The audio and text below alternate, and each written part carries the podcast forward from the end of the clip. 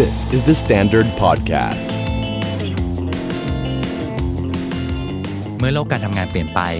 เด็กจบใหม่หลายคนเลยมืดแปดด้าน จะหางานอย่างไรในขณะที่ทุกบริษัทก็รัดเข็มขัด และรับคนเข้าทำงานยากเหลือเกิน สวัสดีครับ ผมทอฟฟี่ปราชอ สวัสดีครับ ผมบองเต่า และนี่คือ I Hate My Job First Jobber Into the Unknown พอดแคสต์ที่จะเป็นคู่มือให้คุณเริ่มต้นงานแรกด้วยความมั่นใจ และหาวิธีจัดการกับความไม่รู้ไปด้วยกัน I hate my job.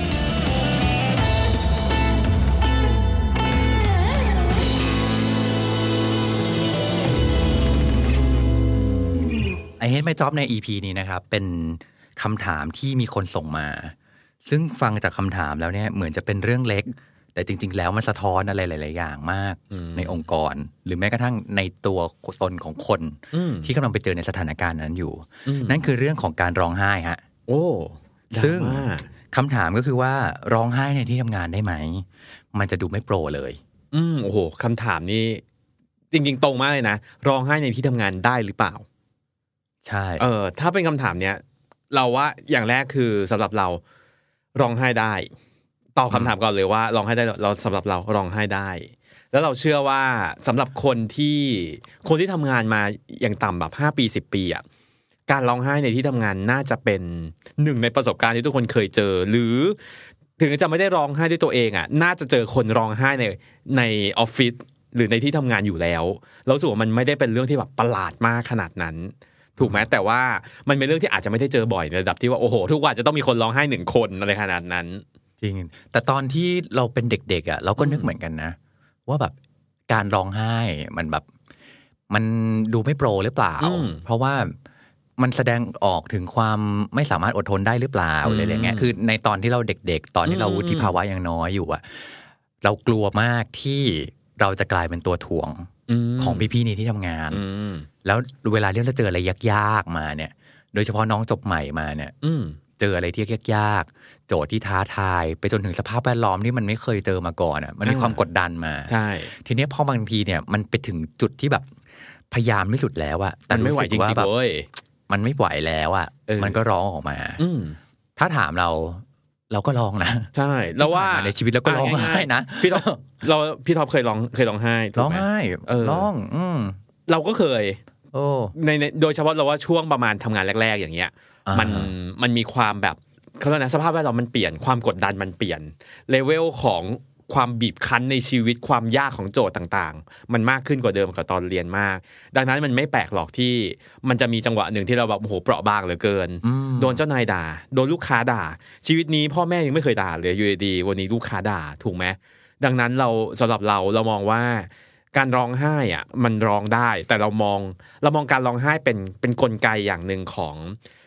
ของร่างกายและอารมณ์ มันเหมือนกับที่เวลาเราดีใจแล้วเราหัวเราะอะใช่ แต่ด้านกลับด้านกันคือ ในวันที่ทุกอย่างมันแย่มากๆ เราก็ร้องไห้ เพราะว่าในฐานะของคนที่เพิ่งมีคนมาร้องไห้ใส่ มีลูกน้องมามาร้องไห้ เราพบว่าคนน้องส่วนใหญ่ที่ร้องไห้อะเขาไม่ได้ตั้งใจมาร้องไห้นะเขาตั้งใจมาคุย เขาตั้งใจมาปรึกษาหรือมาระบายบางอย่าง แต่มัน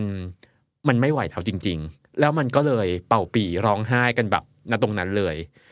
ดังนั้นเราเลยมองว่า เออ ในเมื่อมันไม่ไหวแล้วจริง ๆ คุณคุณระบายออกมาก่อน release ทุกอย่างออกมาก่อน แล้วเดี๋ยวเราค่อยมาคุยกันว่า เฮ้ยมันเกิดอะไรขึ้นวะ มันช่วยได้จริงๆนะใช่ขนาดตอนตอนท็อปโตแล้วอะอืมนี่คือแบบสามสิบกว่าแล้วแล้วมันมีช่วงเวลาที่ ตอนนั้นท็อปลาออกมาทำธุรกิจของตัวเองอะไรอย่างเงี้ยแล้วด้วยความที่มันทุกอย่างมันตัวคนเดียว อืมแต่ก็มีแบบจิตใต้สำนึกของเราอีกอันหนึ่งที่แบบคอยกำกับเราอยู่ตลอดว่าแบบ เฮ้ยมันโอเค มันโอเค มันโอเค มันทำได้ท็อปมันทำได้ แล้วพอมันเจอปัญหามากๆมากๆมากๆมากๆเข้า แต่เรายุ่งมาก จนเราแบบลืมถามความรู้สึกของตัวเองอะมตอนนั้นเหนื่อยมากพี่เต่าแล้วว่าอืมจนมีอยู่วันหนึ่งที่เพื่อนมาถาม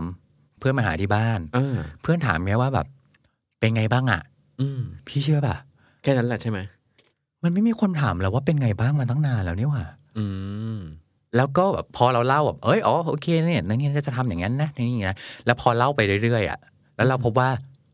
ไม่ท็อปกูไม่โอเคเขาไม่โอเคเออแล้วเราได้ยินเสียงตัวเองไปเรื่อยๆแล้วเราก็แบบอยู่ๆก็ร้องไห้หนักมากขึ้นมาอย่างเงี้ยจนเพื่อนแบบเพื่อนก็ตกใจแล้ว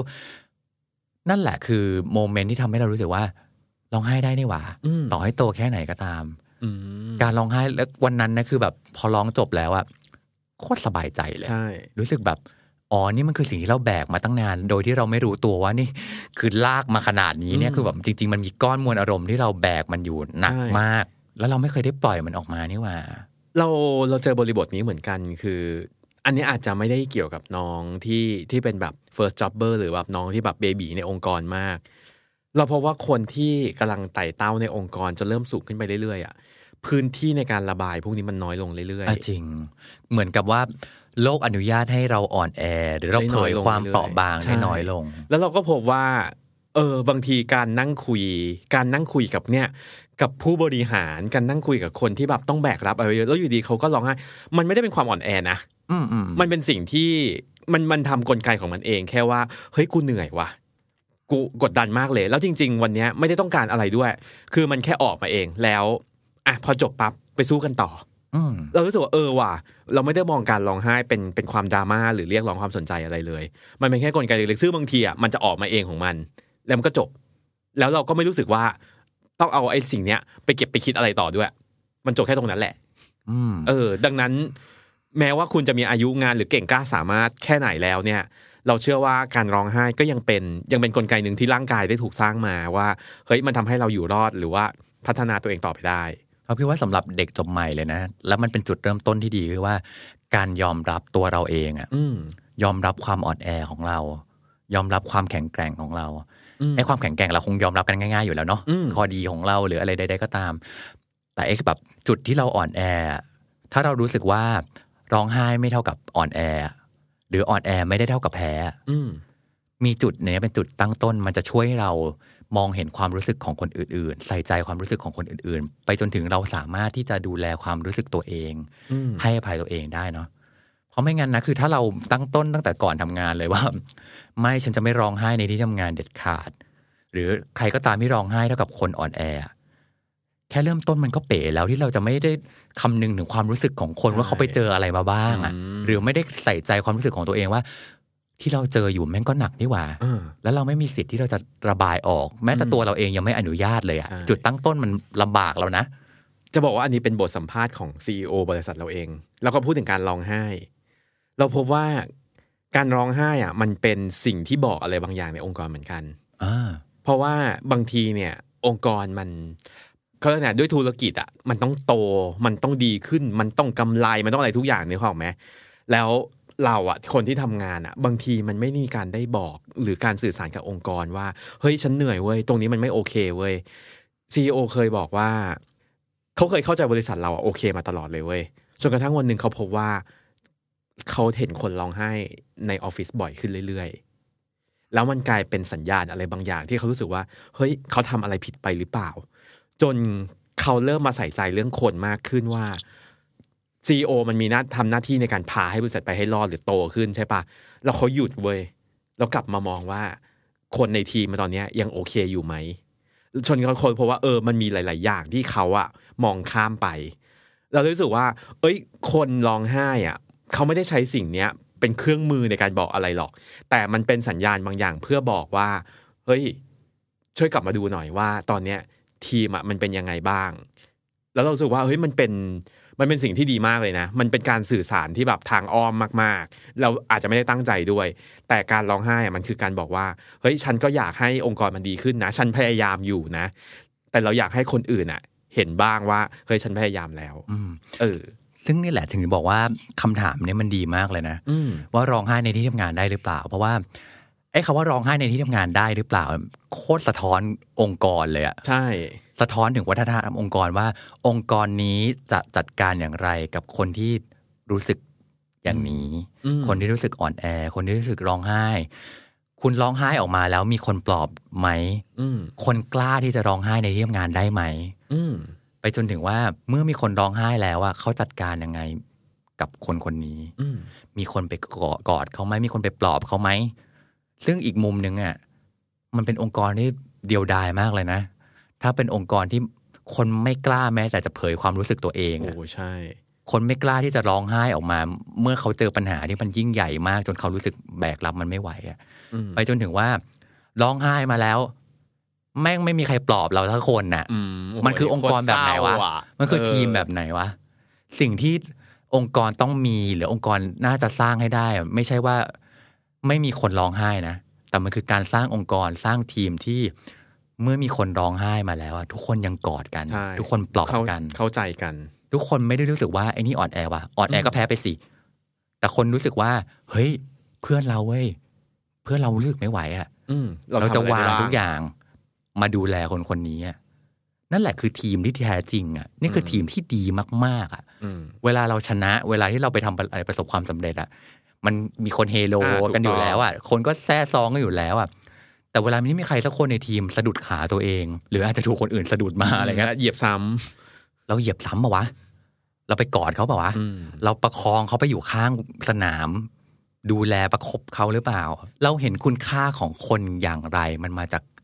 การที่เราเห็นความรู้สึกของเขาในที่ทำงานหรือเปล่าอะอืมถ้าจะบอกน้องๆก็คือว่า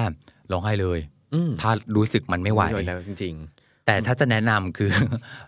เราจะมีวิธีของการร้องไห้อย่างมี strategy กันนิดนึงๆร้องไห้เชิง productive ใช่เราต้องร้องไห้แบบ productive ที่บอกว่าให้ร้องไห้ได้เนี่ย ไม่ได้แปลว่าแบบโอเค กดปุ่มร้องไห้อืมเมื่อไหร่ก็ได้นะ มันมีกาลเทศะของมันในการร้องถูกต้อไห้งมันยังมีบริบทของความเหมาะสมในสังคมอยู่ เพราะอันหนึงก็คือว่ามันคือเรื่องของความอดทนใช่เรื่องของการจัดการอารมณ์ณเวลาที่ความรู้สึกนั้นมันเกิดขึ้นน่ะอืมมันไม่ใช่ว่าแบบโอเคเศร้าแล้วโอเคร้องไห้ปุ๊บอะแต่มันคือว่าแบบ ตอนนี้รู้นะ ว่ามันจะไม่ไหวแล้วอะอ่า แต่ขอโฮอีกนึงนะ เพราะว่าตอนเนี้ยถ้าโมเมนต์นี้ร้องอาจจะไม่ใช่ที่ อืม มันอาจจะทำลายความรู้สึกคน อาจทำลายบรรยากาศ อ่าใช่ หรืออาจจะทำให้งานมันเดินต่อไม่ได้ ใช่คือแล้วมันยังมีบริบทของความเป็นมืออาชีพ บริบทของการทำงานร่วมกันเป็นทีมอยู่ ใช่ อืมซึ่งบางครั้งเนี่ยการร้องไห้แบบทำให้คนอื่นไม่ทันตั้งตัว หรือในจังหวะที่ไม่เหมาะสมเนี่ย มันก็เกิดความเสียหายบางอย่างที่เรานึกไม่ถึงได้เหมือนกัน ใช่ เช่นมันทำให้งานแบบพังทุกคนต้องหยุดไปเลก็ได้นะอ่าทุกคนหยุดหมดแล้วกระบวนเสียหมดอะไรอย่างเงี้ยใช่เป็นไปได้ เออเราว่าบางทีมันมันทำลายขวัญกำลังใจใช่เออบางทีแบบ สมมุตินะทุกคนแบบฮึดสู้หรือ เอาง่าย ๆ ถ้าเรากำลังทำโปรเจกต์ที่ยากมากๆอะแล้วถึงจุดหนึ่งเราเชื่อว่ามันจะมีจังหวะที่แบบ เอ๊ะ จะไปต่อหรือจะถอยหลังดี หรือจะยอมแพ้ดีอย่างนี้เนี่ย อยู่ดีๆการร้องไห้โพร่งออกมาเลยเนี่ย คนที่เคยอยากจะสู้อะไรอย่างเงี้ย อาจจะต้องกลับมาฉุกคิดอีกนิดนึงแล้วแบบเอ๊ะ เกิดอะไรขึ้นเนี่ยออกไหมเออ เราเลยรู้สึกว่า เออ มันมีกรอบของความเหมาะสมของการรัฐศาสตร์ต้องครอบตรงนี้อยู่นิดนึงเหมือนกัน ถ้าณเวลางานอย่างเงี้ย อาจจะยังไม่เนาะอืมประชุมอยู่อย่างเงี้ยเออ คือแบบโฮอีกหน่อยหนึ่งนะอ่าเอาไว้ออกนอกห้องประชุมแล้วเดี๋ยวแบบกุดซัดให้เต็มเหนียวเลยเต็มเหนียวเลยอะไรเงี้ยกับอีกอันหนึ่งที่ถ้าจะแนะนำก็คือว่า เอ๊ะจริง ๆ มันไม่จำเป็นที่จะต้องเก็บไว้ขนาดนั้นก็ได้นะอืมไม่ต้องแบกมาตลอดทางก็ได้อะจิตใจของคนเนี่ยมันเหมือนกับการที่รู้ว่าเราแบกน้ำหนักเท่าไหร่อยู่ แล้วระหว่างทางอะ เราค่อยๆเอารีน้ำหนัลีกสนั้นอ่าออผ่อกนไปมันออกไป แทนที่เราจะแบกมันทั้งหนึ่งร้อยกิโลกรัมอย่างเงี้ย เราก็แบบค่อยตอนๆผ่อนนี้เอาไปตอนนี้ห้าโลก็ว่าเหนื่อยแล้วอะอ่า ปลดเอามันออกไปสักโลสองโลไปก่อนอืมแล้วค่อยระหว่างทางเรามีการระบาย เราได้คุยกับคนอื่น เราได้คุยกับเพื่อน เราได้ขอคำแนะนำอันหนึงที่คนทำให้คนรู้สึกมาร้องไห้ได้อะเพราะว่าเขารู้สึกว่ามันไม่มีทางออกอืมมันรู้สึกว่ามันไม่มีคนเข้าใจเขาอะแต่ถ้าระหว่างทางเราได้มีการคุยกัน เราได้มีการแบ่งปันกัน แบ่งปันทุกข์และสุขอะอืม เราอาจจะไม่ต้องถึงตอนที่ร้องไห้อะอืมมันเหมือนแบบมันไม่ต้องระเบิดบึ้มขึ้นมา ใช่ขนาดใช่นั้นไปจนถึงว่าในแง่ของทีมแล้วอะเราจะได้ประคองซึ่งกันและกันตั้งแต่ใช่ตอนต้นๆ ซึ่งมันดีกว่าที่ว่าเราไปแบกทุกอย่างไว้แล้วโลกไม่เคยรู้เลยว่าแบบ ฉันก็มีความรู้สึกแบบนี้เหมือนกันน่ะ อืม แม่งโหดกว่านะ อืม เพราะอันนั้นคือแบบปล่อยทีเดียวนี่คือแบบตัวเราก็เป๋ไปเหมือนกันอ่าคนรอบตัวเราก็อาจจะรู้สึกไปด้วยเหมือนกันอะไรอย่างเงี้ย เพราะฉะนั้นแล้วอะในตอนเนี้ยที่เราเป็นทีมกัน อาจจะดูแลความรู้สึกกันนิดนึงคอยสังเกต เพื่อนๆน้องๆพี่ๆว่าเอ้ยเขาโอเคอยู่หรือเปล่าอะอืม แล้วระหว่างทางมันคอยเช็คความรู้สึกของกันและกันแล้วระบายออกไปเรื่อยๆถ้าถึงจุดหนึ่งที่ต่อให้ระบายแค่ไหนแล้วก็ตามกูก็ยังแบกมันไม่ไหวอยู่แล้วต้องร้องไห้เกินจริงๆอย่างน้อยอะมันมีคนที่เข้าใจเราตั้งแต่ต้นอยู่ อื มีคนที่กอดเราได้อยู่ มีคนที่ปลอบตัวเราได้อยู่ แล้วเราจะรู้สึกว่าไอ้การร้องไห้นั้น มันไม่เดียวดายใช่คือสรุปแล้วเนี่ยเราเราเชื่อว่าการทำงานอะถึงแม้จะอยู่ในกรอบของความเป็นมืออาชีพอะแต่มันก็ยังมีกรอบของความเป็นมนุษย์ที่เจ็บได้ร้องไห้เป็น มันเป็นความรู้สึกมันเป็นนกลไกที่บางครั้งอะไรที่มันมากระทบหนักมาก ๆ ดังนั้นเรามองว่า การร้องไห้เป็นสิ่งที่ทำได้ แต่สุดท้ายแล้วเราก็ต้องมองในหลาย ๆ บริบทเหมือนกันว่าเฮ้ยในบริบทของกลไกในการบริหารอารมณ์และร่างกายเนี่ยมันเป็นเรื่องปกติมาก แต่ก็ต้องระวังในแง่ของการที่ความเสียหายหรือผลกระทบต่างๆ กันในทีมก็ต้องดูด้วยเหมือนกัน ให้ว่าทำอย่างไรให้มันเหมาะสมอืมอย่าหงายการ์ดบ่อย ฟัง I Hate My Job episode นี้แล้ว First Jobber คนไหนที่มีคำถามสงสัยอยากให้ตอบในรายการ สามารถส่งคำถามมาได้ทาง Facebook The Standard หรือทวีตแล้วติด Hashtag I Hate My Job ก็ได้ครับ ฝากติดตาม I Hate My Job ได้ทางเว็บไซต์ The Standard YouTube Spotify และทุก podcast player ที่คุณคุ้นเคย